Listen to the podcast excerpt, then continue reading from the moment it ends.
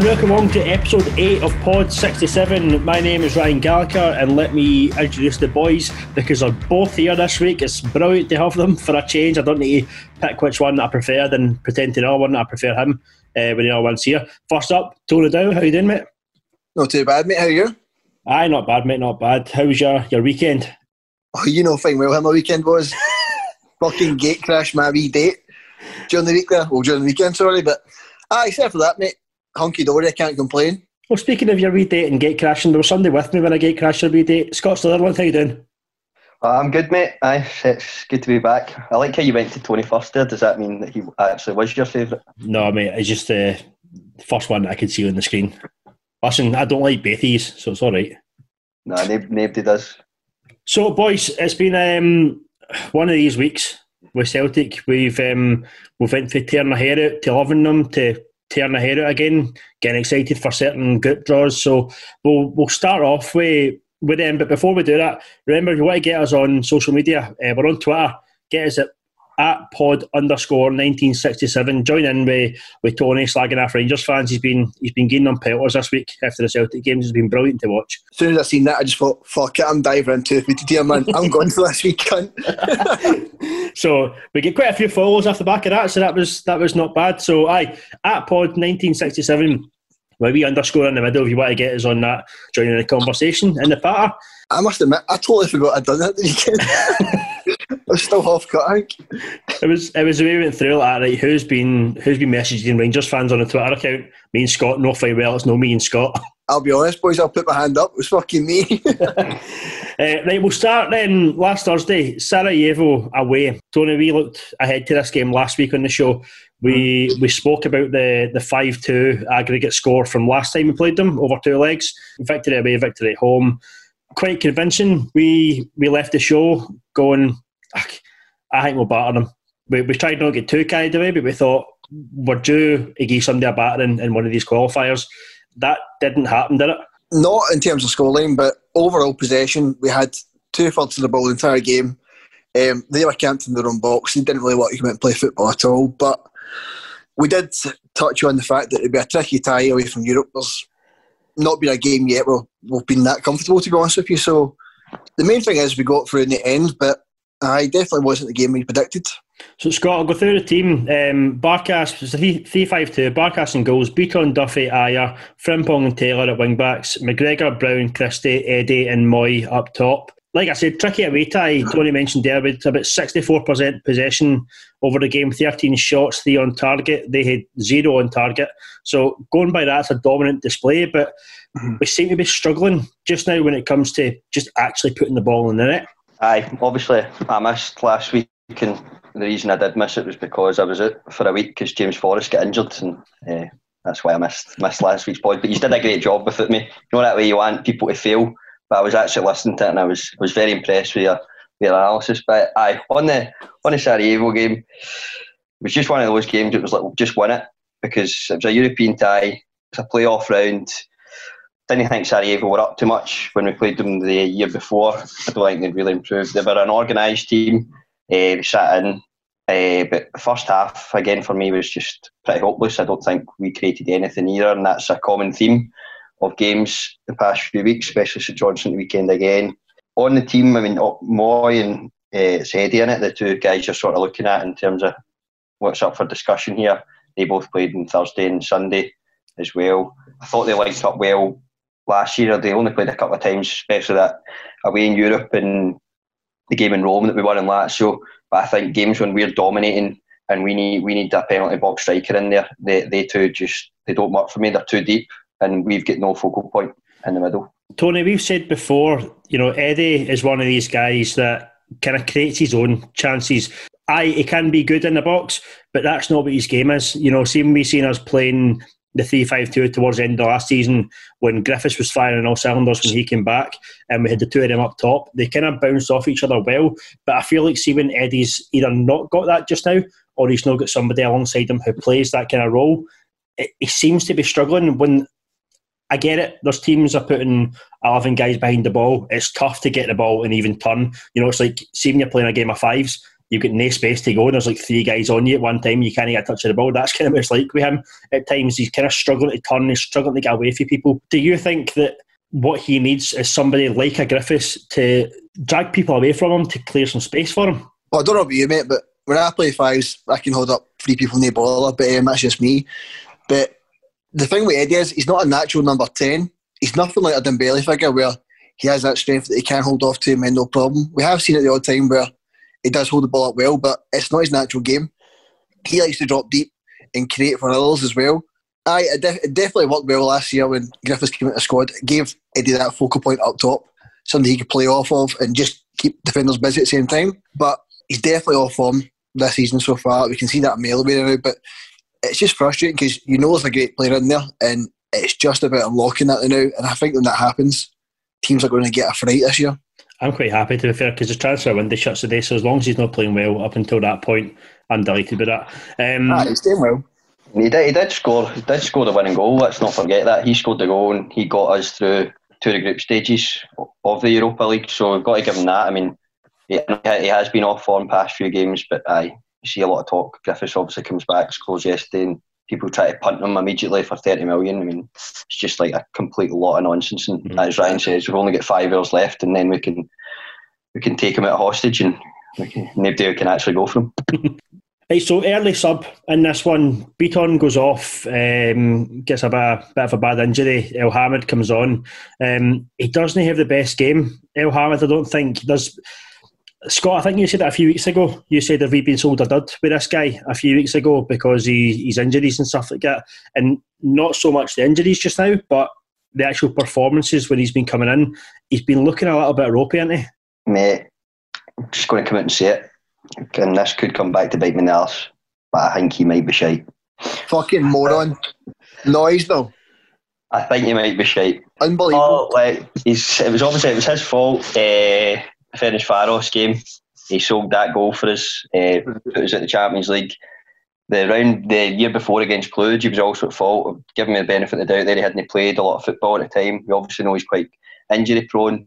I think he looks he looks terrified to be honest when he's got the ball at his feet. He doesn't look comfortable to me. Uh, I noticed a big drop off in standard when Bitton went off. I thought we played much better uh, against the likes of Hibs when we had Bitton in the side. I think we have struggled in games that Elhamed's played uh, as part of that back three, and uh, yeah, he's not really cutting the mustard for me.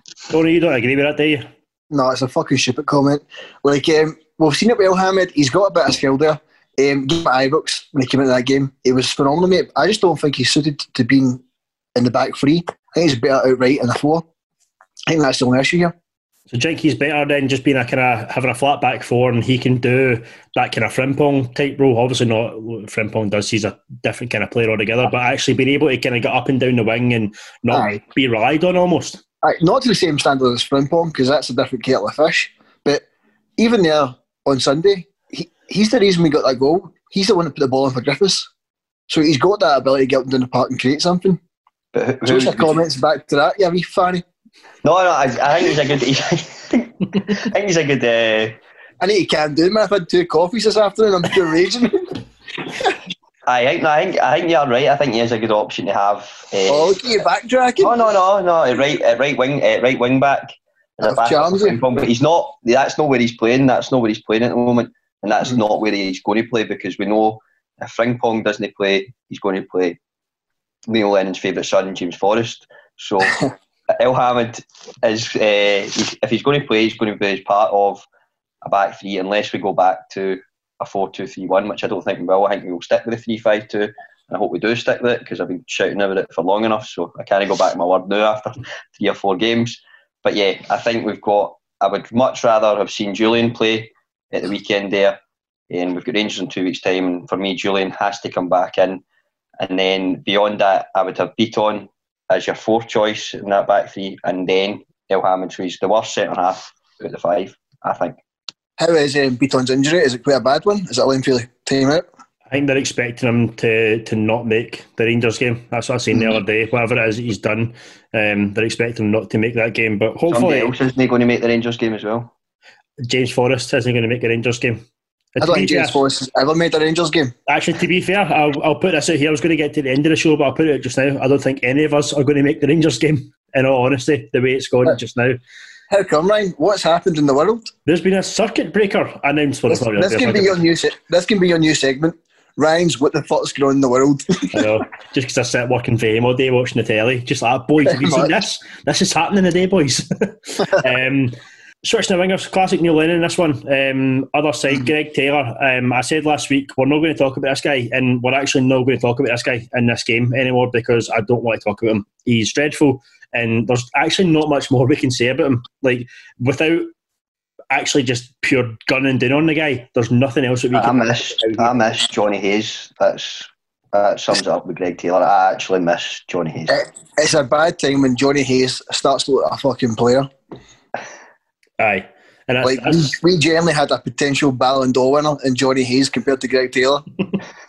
Aye, he was he was just mental. Like we've said it before, and we'll say it again, and we can probably talk about this like every single week on on this show. He gets up and down the wing. He tries his best. He's just not got it, and that's the end of the conversation on him. The thing, He's not the thing is, I, I could do that. I could try my fucking best, but you know what? My best is still fucking dog shit. It's see, no good enough for Celtic. Greg Taylor was was taking a penalty. We pass it back to the goalie.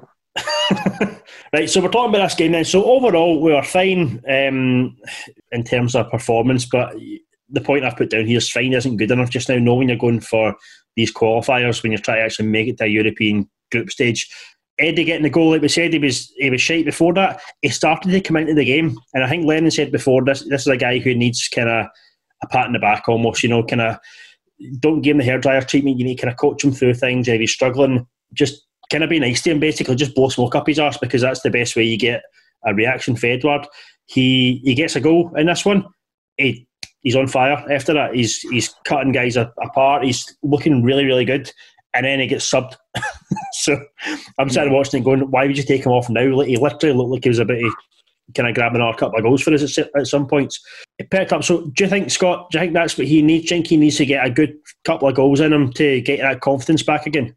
I, do, I think Lennon might be making a point in terms of when he subbed him off. Uh, I think he brought he's brought on Klimala quite a lot of times now, and I think there's maybe more so a point at Griffiths as well. Griffiths has been on the bench for three games, and even the St Johnstone game, Klimala comes on before Griffiths. I think it was maybe a point to Griffiths as if like this guy's worked his socks off over lockdown. He's come back in great mm-hmm. shape, and he's the man that I'm going to go to after Edwards. So I think with Eddie, it's, it's one of those. We had it with Dembele uh, before where he kind of struggled round about the period of the transfer window.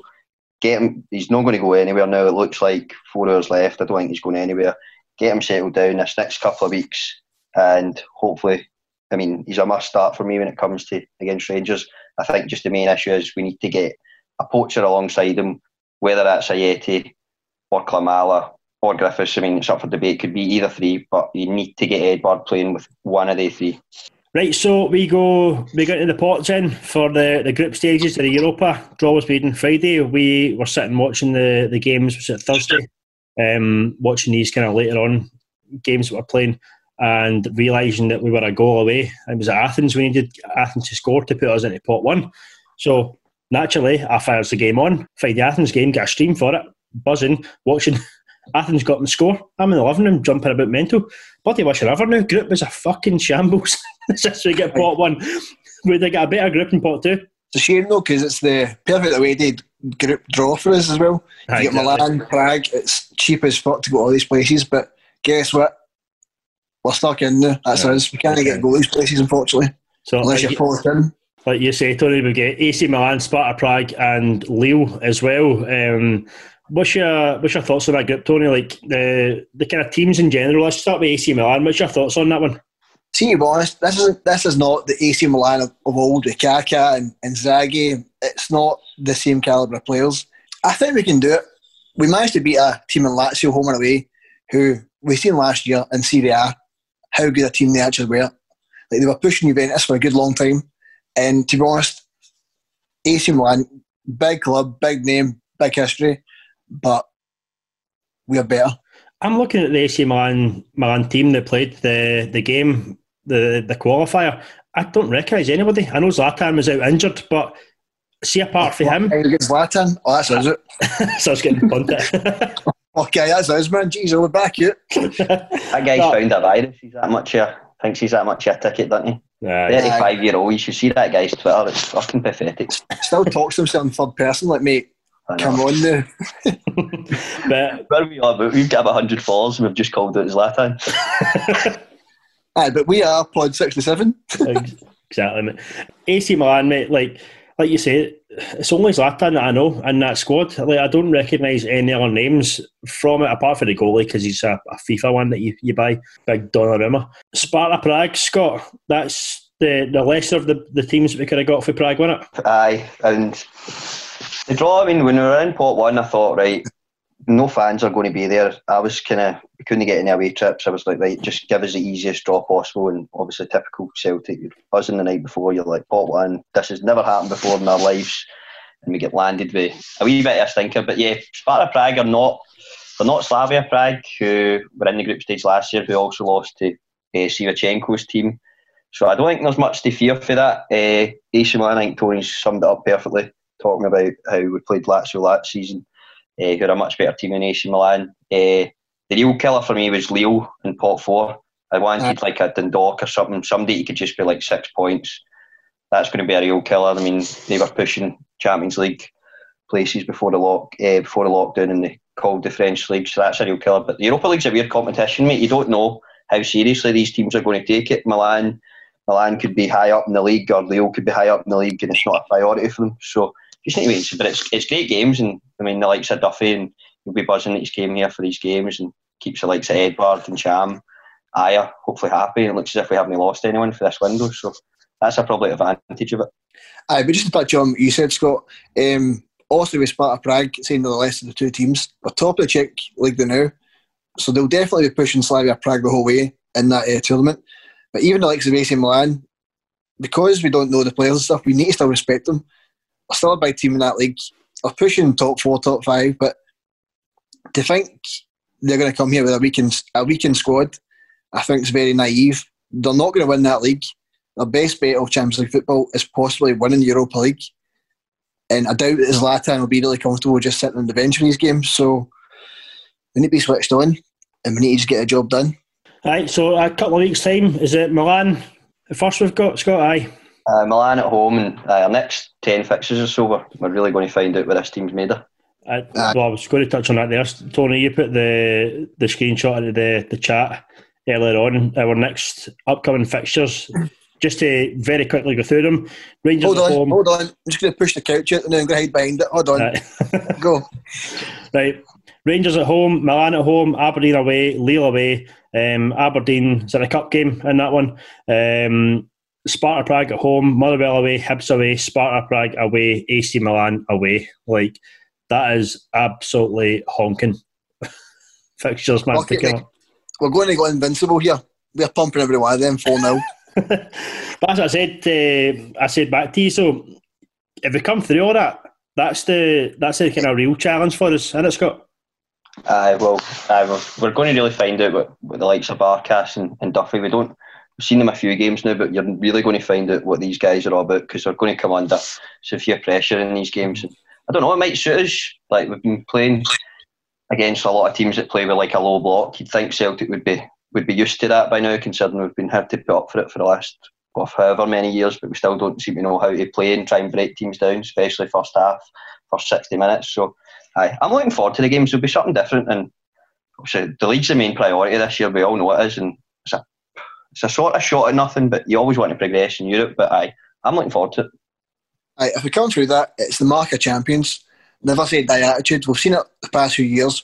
We've had tough games, and we never come back with European hangover. We've won seven of the last games since come back from Europe. So, aye, AC Milan and Aberdeen. Then we've got Lille away. Lille away. It's it'll be tough, but we need to raise our game. And the higher the games, the higher the standard, the better the players will need to play. They'll need to raise a game every week. So we'll move on then to, to Sunday. We were away to St Johnstone. Um, where do you where do you start with this game? You know, St Johnstone's a team that we regularly pump. At the amount of times I've seen us playing St Johnstone away, you know, you talk about the, the James Forrest game where he absolutely rattled him himself in the first half. You've got numerous times that we played St Johnstone away, and we, we always seem to come through it, no bother at all. But I'll go through the team again quickly in this one. You know, Brown and Christie were out, Turnbull and Ntcham were in, so it was Barkas, Elhamed, Duffy, Ajer, Frimpong and Taylor, McGregor and Ntcham, Turnbull just ahead of them two, and in behind Eddie and Mooy again. Um, Tony, this was one of these games that, again, it was an unnecessary spot, wasn't it? I think we need to stop predicting games, mate. Aye. Because any time I put my neck in the line and say this is going to happen, it never happens. Um, yes, the game was slow and turgid. Um, couldn't get the ball moving quick enough to actually cut in behind them half the time. That was the most frustrating part watching this game. You get a counter attack and eventually it's side to side passing. And even in the first half, the back four, or back three it was, sorry, had the most most touches and most possession of the ball for the first 45 minutes. And that's simply not good enough. Especially in that possession. We, we should be on top of them pushing them forward. But the back line is just having the wee keep kicking about the ball. Um, there's not much to say about this game to be honest. Nothing happened for 84 minutes. No, Scott, the, the stats again, you know, would say that we dominated this game, but we got it. We'll, we'll go on to the goals shortly, but we did get out of this game by the skin of our teeth. Like, yeah. they, they, they, had a clear cut chance as well that they should have buried. Um, I think it was Craig Conway at the back post. I don't know how he's missed that from about a yard out. He's rattled the post. Um, Tony, you're talking there about the our kind of back three just passing the ball between them for a lot of time. Yeah. See, when when I watched this game back on on Sportscene, they, they actually analysed that St Johnstone went with such a high press with the three at the front that as soon as we got a touch of the ball, they were on us, and all we could do was pass it aside because they, they seemed to kind of set themselves up quite well, where they had the front three, but two in behind to mop up any kind of forward passes. So they were they were on us constantly, and we struggled to deal with it. Well, see, this is what this is what I don't understand. Since Rodgers came to Celtic, basically, we've always had the team pressing us high at the park. We should be used to teams doing that to us by now. It's the same players, relatively over the course, that at the back that can deal with that. We've seen it against Dundee United at the start of the season.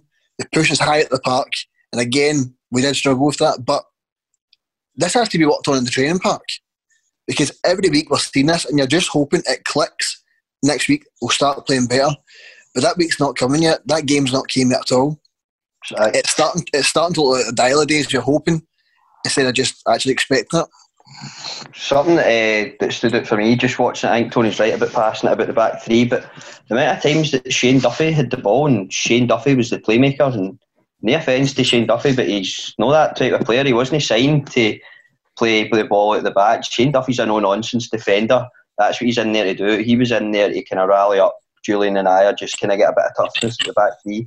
And it seems as if we're relying on him to be the main creative force. Like he just seemed to get the ball and I don't know, these guys expected goals and other stats. I want to see what Shane Duffy's stats were in that game because the amount of times he played the long diagonal, bear in mind a few of times Greg Taylor's obviously out there, so you need to take that into consideration. He can't fucking trap a bag of cement. But uh, aye, Duffy's passing was erratic. Like I woke up the day of the games a bit hungover and I seen the team and pure I think it cleared my hangover. I was like, right, two rolls of sausage, here we go, buzzing, get Turnbull and Ntcham, Nay Brown. Was thought this is this is it. And always thought Brown was too slow in the midfield, but maybe not, maybe they're all just too slow in the midfield and it's no actually a Scott Brown issue. You're saying about Scott Brown no no being in the team, so that's the the captain is out of the squad for this one. Obviously, vice captain uh, McGregor takes over. Um, Shane Duffy for me, mate. I actually thought he showed a bit of a bit of quality in terms of being like a good captain. I thought in this game there's a couple of wee bits and bobs that I watched him. He'd kind of turning side to side looking for a pass. He'd pick the pass, but he'd turn around and automatically he's going to Elhamed and Ajer. He's sorting the defence. You know, he's turning his back in the game because he knows what he's done. He's sorting his defence out. He's kind of getting people going. He's shouting at people. I, I feel like McGregor doesn't do that. And although McGregor might be um, I have heard stories about McGregor being like a kind of big influence on the park, and people do respect him, and maybe we don't see it as much. But for me, Tony Duffy is that's a captain for me. I I liked what I seen for him in this. This is something we touched on when Duffy was about to sign. We was Virgin that signing. Um, obviously, he's the Irish captain. He's not experienced of doing this role of leading at the back. I think when it comes to McGregor, he's more the sort of player the players look to on the park to raise our standards when he's playing well, going right. Let's click into gear here. But with Duffy, he looks like a shooter and a morer, and he's he was organised the back line really well. And to be honest, we didn't play well at the weekend, but it's not a clean sheet again. So that's all we really need at this point. Not conceding goals, and the chances will come eventually. So, yeah, it was not too bad for the back line, to be honest. Couple of early subs then in the, the second half. Uh, Turnbull and Eddie went off uh, for Christie and, and Polish Paddy. Turnbull though, right? We were we were buzzing for Turnbull. Um, Scott, I'll ask you this one. I don't think he covered his own glory in this game. Do you? No, he wasn't great. It was, it was, it was total kind of carbon copy. He was brilliant when he came on against against Hibs. I thought he would maybe get his chance against Sarajevo, didn't he? Got his chance the day, but aye, he wasn't great. But neither was Ntcham, neither, neither was McGregor. Like all three of them were, were pretty pretty average. Uh, and I thought it was the right it was the right subs. I mean, I'm going to give give credit to Neil Lennon. I thought he, he made the right subs in this game. You need to give credit where credit's due. A lot of people might have questioned whether you should have taken off Edouard, but he was spot on for me. Like Edouard wasn't doing it, and it was a, it's a brave sub to make that call. I don't know. I think it was before sixty minutes, so he went quite early. Fifty-eight minutes, aye. Uh, 58, 59, I think. Aye. That's a brave call to take off. Obviously, Edouard's still our best player, uh, so it's a still a brave call to go for that. But he has he hasn't been doing it, and it wasn't working. So uh, I was. I think that's, that's the thing, though. It's it's easy to get carried away with how amazing Edouard is because you know that he is amazing. But see if the guy's not doing it. See if he's not performing on the pitch. Hook him. Like he's no. You don't keep somebody on for ninety minutes just because of who he is. You know, like go back to I'll go back however many years. See if Larsson was playing a game and Larsson was shite, you take him off. No, no, no, no. No, you would. But you No, know, you would. Blasphemy. That's blasphemy. No, it's, it's not. If, if If want to get us shut in because you've just said that. no, listen. If anybody disagrees with me, they're fucking. They're, So what's happening? Shite. Next week, next week you take a fucking week off because hopefully that happens, mate. After that comment, now, to be fair, mate, if I take a week off, this podcast wouldn't happen. So You've called out every single pe- person on the planet, I think, this podcast, and you've now just called out Henrik Larsson. No, that's not what I'm saying. What I'm saying is, it doesn't matter who you are. If you're having bad performances and it's been three in a row, and you're really struggling in a game, to, you you take them off. I don't care who it is, and it's the same with Edouard. You know, if he's not performing, if he's not doing anything for you, he's not giving you anything on the pitch. Take him off. You know, I, I don't care how big a name you are. I do agree with you to a point, but maybe not the Larsson comment. But nobody is bigger than the club, and see if you are not contributing and your performance is detrimental to the team. The sub has to be made. It has to get changed. I'm going to be honest, it might be a bit of sound like Frank McAvenny, but he looked like he couldn't be asked. It kind of did, to be honest with you, but I just think he wasn't getting the service at all. Nothing happened in that first half. I don't think we troubled the keeper for about 45 minutes. That's that's the problem, though. Like I, I said to you, Tony, at the start, talking about the Sarajevo game, Eddie creates his own chances, and if he's not if he's not able to carve anything out, it, it does kind of look. I get your point, Scott. It, it does look like he kind of gets a bit fed up in the game, you know, and that might just be somebody who who's a decent player who wants to play a good game of football, and he's got three men running him at all times, and he can't turn. Like, there's nothing that he can do in that, but I need him to be working a bit harder then to actually find a solution for that rather than just almost giving up, which is what it seems like. See, Bronze, see with the 3 5 2, with the two wing backs going forward, you get Jeremy Frimpong creating chances on the right. But the other one on the left, he who shall not be named in this podcast, no wonder he's getting fed up because the balls in that box and the passing was fucking shambolic. He cuts inside and he just hits the ball back. That's all he can do. He can never find a man in the middle of the box. He just hits the ball and hopefully somebody gets an end it.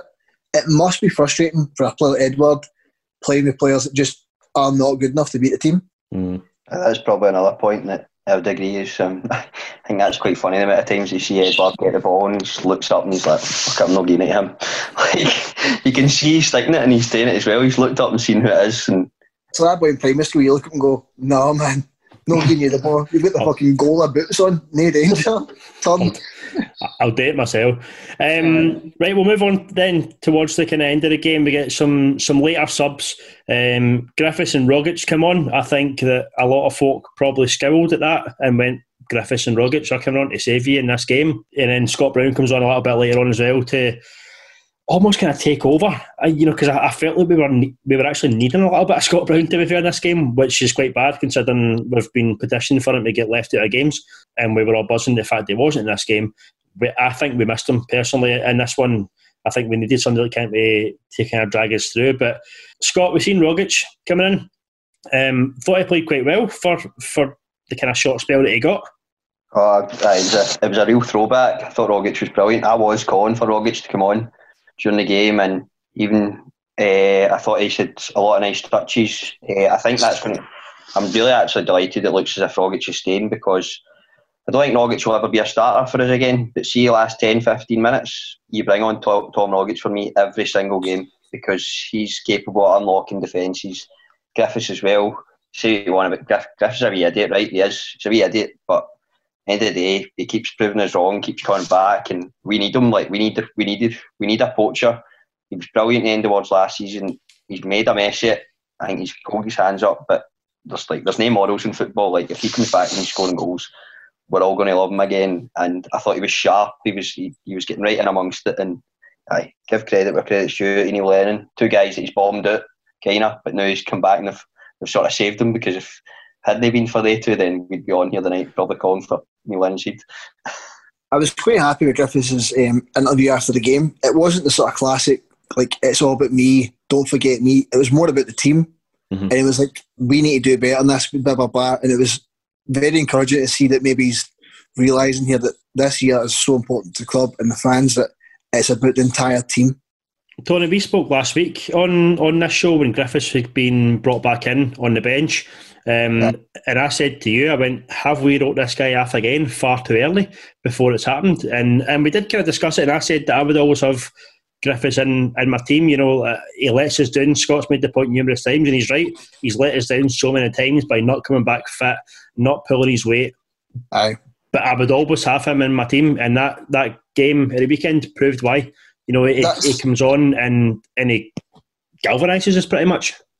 That's where my frustration with Griffiths comes. His lack of ability to have the mentality, it seems, sometimes to be a Celtic player. Like during lockdown, he should have been keeping himself fit that was my biggest frustration with him that he's came back and let us down.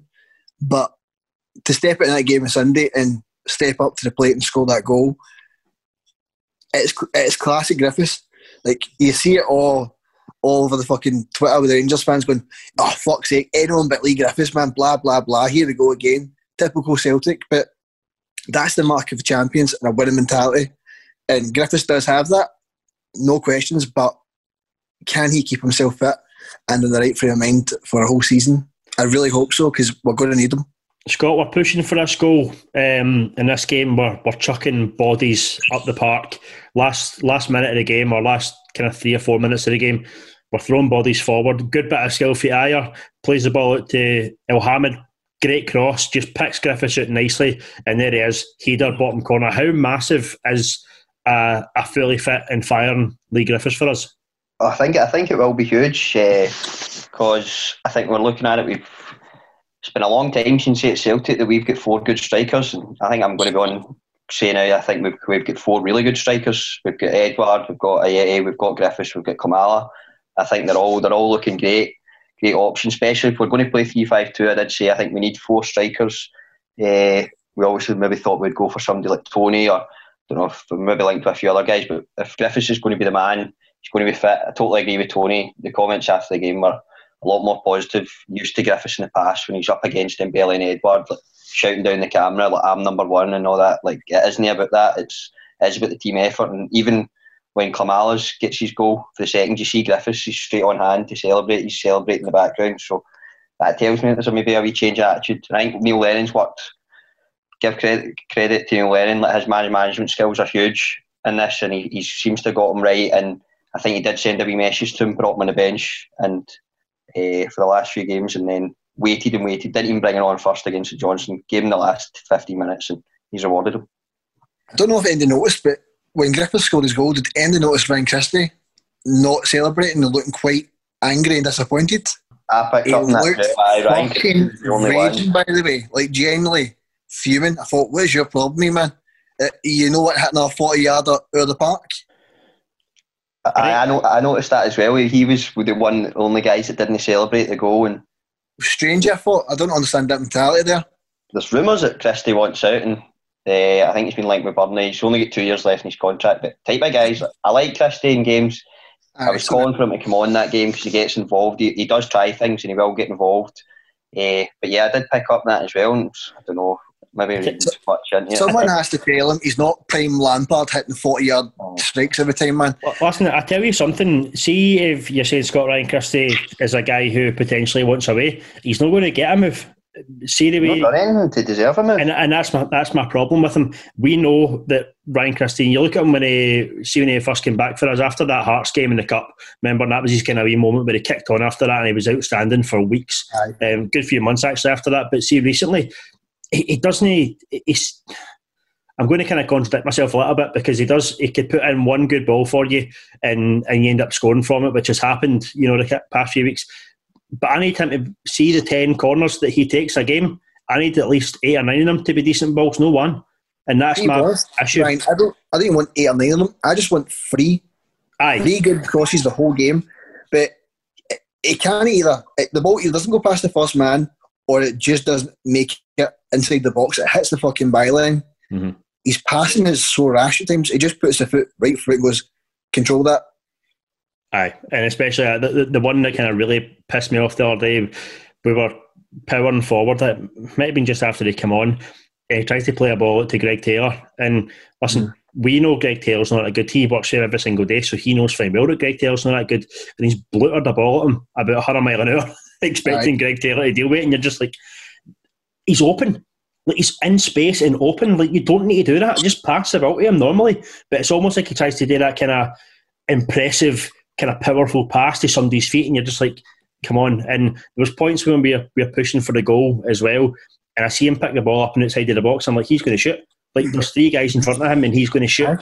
And sure enough, he shoots, and he hits the guy right in front of him, and the ball goes behind. He yanks back to Ajer. That's one point, oh, isn't he? Aye. He must have something wrote in his contract where if he's ever on Soccer AM Showboat, he'll get 20 quid or something because every fucking week it's they're spectacular. Uh, he's he's really really really frustrating at times. But okay. again, it's another one. We know there's a player there, so they get rid of somebody you know is potentially going to in two weeks' time he's going to come good for you. No, you probably don't. You probably keep him. But if he's desperate for a move away, he's no. He's another one who's not been covering himself in too much glory mm-hmm. recently. In all honesty. Um, so, to be honest, we, we've just given the biggest gift of this podcast. He's going to score a hat trick now at Ibrox. Uh, exactly. Exactly opposite of what we say. Um, so the game finishes 2 0. Um, somehow this game finishes 2 0. We get a second goal from, oh, superb, man. from Polish Paddy. Ball gets played through for, for Shane Duffy, of all people, um, even though Scott was slagging off his passing, he gets an assist in this one. The most. the most the most horrendous tackle I think Aye. you'll see in in the football this season. Right, the boy absolutely cleans him out. He bounces up after Flair, just shows his commitment, uh, Scott, to get into this one, and great finish. Aye, I was, I was absolutely chuffed for him. Like, it was chuffed for Griffiths, but more sure I was chuffed for Klimala. Like the way he just rides that tackle. And I think he's just constant. He's constantly just thinking, right, I'm on here for half an hour. I need to get a goal. And he was unlucky with a chance earlier in the game as well. He bounced up, straight away, and that's a great finish as well. Like a really underrated finish, like absolutely superb. But uh, I'll let Tony go if he wants to talk about the tackle and a certain Mister Walsh. I genuinely think Nick Walsh just let St Johnstone kick fuck at us for 90 minutes at that park. There was so much that he let go in that game, it was beyond a joke. A tackle on Frimpong towards the end of the game, where he then played advantage. Frimpong got forward, beat a man, was then fouled again, and he brings it back 20 yards. I've never fucking seen that once in a professional game of football. I genuinely don't understand what was going on.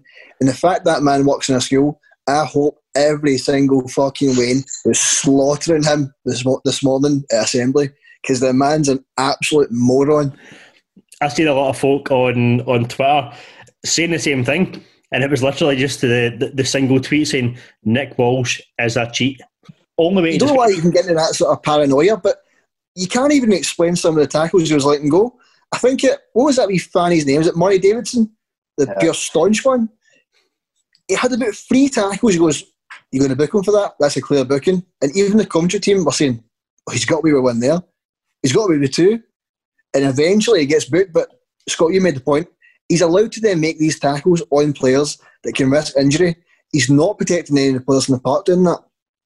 And I can get all hit up under the collar here, but he's he's got a duty to make sure the players are safe in that park, and he simply failed at it. Aye, the, the SFA training for referees, whatever they do, I don't think they know what the word persistent means because I think the guys like Murray Davidson, he's allowed to get away with so many fouls, and then he's allowed to, as Tony says, do that tackle again later on that he wouldn't have been able to do because he should have been booked. Whereas we had two tackles, eh, I think Turnbull and Ntcham, one tackle each, and booked straight away. Mm-hmm. So where's the consistency? Ntcham get booked for pulling somebody back, then literally 30 seconds later, St Johnstone does it, and it's just a free kick. Goes, it's the exact same petty professional foul. Mm-hmm. I agree. Ntcham's one has a booking because he did pull the player back, but in the same token, you need to be consistent across the park. But you always find this with teams against Celtic and Rangers to a certain extent that they can just boot fuck at you for 90 minutes, but as soon as you make one tackle, card. Mm-hmm. I, I don't even know how how you combat that because it's, it's Better been refereeing. no, but I mean it's been there for so long and it's so apparent, yet it's still not been changed. They've still not worked on go and strike and we get those guys from Luxembourg back. They were good for that week. I didn't mind the Spanish ones. I get them in. I, again, that's something that you could you could potentially look at, or you could send your refs on on different kind of training courses. But the the, the problem I was arguing with somebody the other day on refs. I don't like getting it too much, but they were talking about see somebody made the comment about oh refs know what's at stake this year and stuff like that, and somebody was saying that I was I was paranoid for uh, for hating refs and stuff. I said, see the only person I I think cannot be impartial against Celtic is Andrew Dallas. At the same time, I actually don't blame Andrew Dallas for not being able to be impartial towards us. I just don't think can Celtic games. And I think that's the that's the point. But see the rest of the referees, I just think they're so inept that they can't even do the simple bits of refereeing. The occasion gets too big for them, I think, when they're dealing with these high stakes games. Like, you know, every Celtic game this season is high stakes. Every Rangers game this season is high stakes. The rest of them don't really matter too much, right? Unless it gets to the kind of business end of the season when teams are getting relegated, right? But on the whole, every Celtic game and every Rangers game are so important this year that I think that the referees literally just buckle under the pressure of this. And even the big, even the big refs, you know, even Willie Collum, Bobby Madden, the guys that you're expecting to be able to kind of rise to the occasion, I don't think they can do it. penalties to Rangers and game penalties to Rangers. Like, and I know we, we can joke about that all the time because I seen that Castore Twitter account the other day say we're going to put this on a, a t-shirt this season, just penalty to Rangers. But we don't say that for no reason. That's not became a joke for no reason. The fact that we all go, oh, penalty to Rangers is because you literally see all the time penalty to Rangers. And, and even in this game against St Johnstone, there could have been an easy decision for a penalty against Duffy as well. It was pulled back in the box. The guy had two hands on his shirt, so mm-hmm. where's the consistency here? And that's the thing. They're just the. I'll, I'll never get bogged down with the the whole referees are against us type thing. I just think the referees are absolutely pish. In all honesty, uh, I, I, just I don't even think it's a conspiracy. I don't think it's anything like that. I just think that the referees in this country are absolutely woeful, and he showed it at the weekend that he was not up to the occasion. Pure and simple. Aye. I'd hate to see his games in fucking school playtime, by the way, if he's doing the refereeing, because it must be absolute barbaric. Fucking Battle of Hastings and fucking S5, S- S4. Right, so we get through the game, then, boys, 2 0 2 0 victory. Uh, we go top of the league for a few hours before before Rangers play Ross County. Um, again, it's all about getting them getting the points on the table. You know, we're now going to a, an international break this week where we're somehow playing three games for Scotland. I don't know why we're playing three Scotland games in one kind of period, but whatever. Are we not playing like Israel three times or something? Probably. Aye. it just seems to be Israel, Albania, and Czech Republic we play on rotation. Aye, it's just so. I'm kind of shitting myself in a way, like with this pandemic and uh, the amount of games that we've. We're obviously our biggest game of the season's in two weeks, and all these internationals. There's three international games. Like, I understand the playoff against Israel's huge. Find out who's going to get to, but the Nations League stuff. You're like, guys could go away, could pick up the virus, then you're out. They're out for our next game. Never mind talking about injuries as well. So mm-hmm. I just think it's so fucking pointless and needless for UEFA to have this stupid Nations League things in the middle of a pandemic when nobody can do any sort of travelling. So why is it happening? It's crazy, bonkers. Aye, I'm not not for it. Um, right, a couple of things then before we round off. So our next game, like you were saying there, is the, the Old Firm game against Rangers on the 17th. Um, we'll do a preview for that. Get the tactics board. Aye, but we'll, we'll do a we'll do a podcast on it, right? If the game goes ahead, because it, it's looking quite likely now that that game is not going to go ahead. I have no evidence of that just now. I just that's my, I my if opinion. If a Six Nations rugby match like England Scotland in two weeks, I think that would definitely go ahead, wouldn't it? Aye, with a full stadium, I know. Don't forget the baby. Don't encourage your baby. Yeah, exactly. Um, now, but back to the back to this kind of well, from game the seventeenth. The the chat just now is about this circuit breaker stuff. Whether that affects football or not, because they don't want people gathering in crowds, right? So if they put a circuit breaker in, it's going to shut the pubs, it's going to shut things, just like a kind of lockdown that we had before, almost. I don't know if that's going to affect football. They might still let the game go ahead um, because it's separate and there's no fans there, and people can't go to the pubs. And I, people meet up in their houses. People are going to meet up in their houses regardless if the old firm games on. Let's be honest. Like yeah. if people are off work for two weeks, you're going to go to your, your mates' house. You're going to break the rules. People are going to break Scotland the rules. games on on Thursday, and, and pretty sure that's definitely going to go ahead. So, and this is what I mean. So, it might be on, but I think Scott, you made the point before, and I, I disagreed with you to begin with, not on the podcast, just separately. You made the point. I disagreed with you in, in thinking that the game was going to get called off, but I'm I'm very quickly changing my mind on that one. In all honesty, but it might go ahead. We'll see what happens. If it does, um, and it's looking likely it's going to go ahead. We'll do we'll do a bonus podcast that we'll chuck out just before it um, to kind of look ahead to it. We can talk about any kind of injuries that people have picked up in an international break. We'll look a bit more in depth at the squad and what we think that will, um, you know, kind of formations that we'll play in, in that game as well. But if going to if they're going to call it off, then where are we going to fit the games in? Like, obviously, Kilmarnock, what's happened to them? Uh, a few of their players test positive, their game was called off. I mean, who's to, we could be playing Kilmarnock and uh, we could have been the unlucky ones like Motherwell that were up against them. It could happen to any club. Where are we going to, we've got Europe, where are we going to fit these games in? We've obviously had an example made of us a few months ago with Bolingoli, goes to Spain. He was an idiot, of course, we've, we've done that two months ago. He was an idiot for doing it. But he tested negative twice for the virus, nothing happens to him. And then an SNP woman goes in a train after testing positive. I mean, they're going to shut. They didn't shut the parliament down for two weeks, so we've already been punished by that already. I don't. If, if they call it off, is it just that game? Do, do we then allow to play AC Milan a few days later? Like, probably. They probably will. To be fair, I think it'll just be they'll know that that's like a a hotbed for people getting together in, in Glasgow. You know, if we're playing AC Milan and stuff like that, and it's on telly, then it might be fine. But oh, listen, we don't know, and that's the thing. We don't know just now. We don't know how it's going to go. Um, we'll deal with it when it comes, if it comes. Um, like I say, we'll do a podcast before it anyway, and, and we can talk about that. But just before we we kind of finish up, boys, we've got uh, what's it now? Half seven just now at time of recording. There's what three three hours or so left of the the transfer window. Um, three and a bit hours. Yep. Only one name that we're linked with then is Diego Laxalt from AC Milan. He's a, a, left back. He can play midfield as well, left back, left wing back. Tony, we've been crying out for a left wing back. This looks like a decent sign if we can pull this one off. Definitely, mate. Um, he was in the World Cup Player of the Year team for 2018 there, a few away, obviously. Um, he's had a partnership with Ntcham at Girona as well previously. But um, to be honest, I am just delighted it's a left back.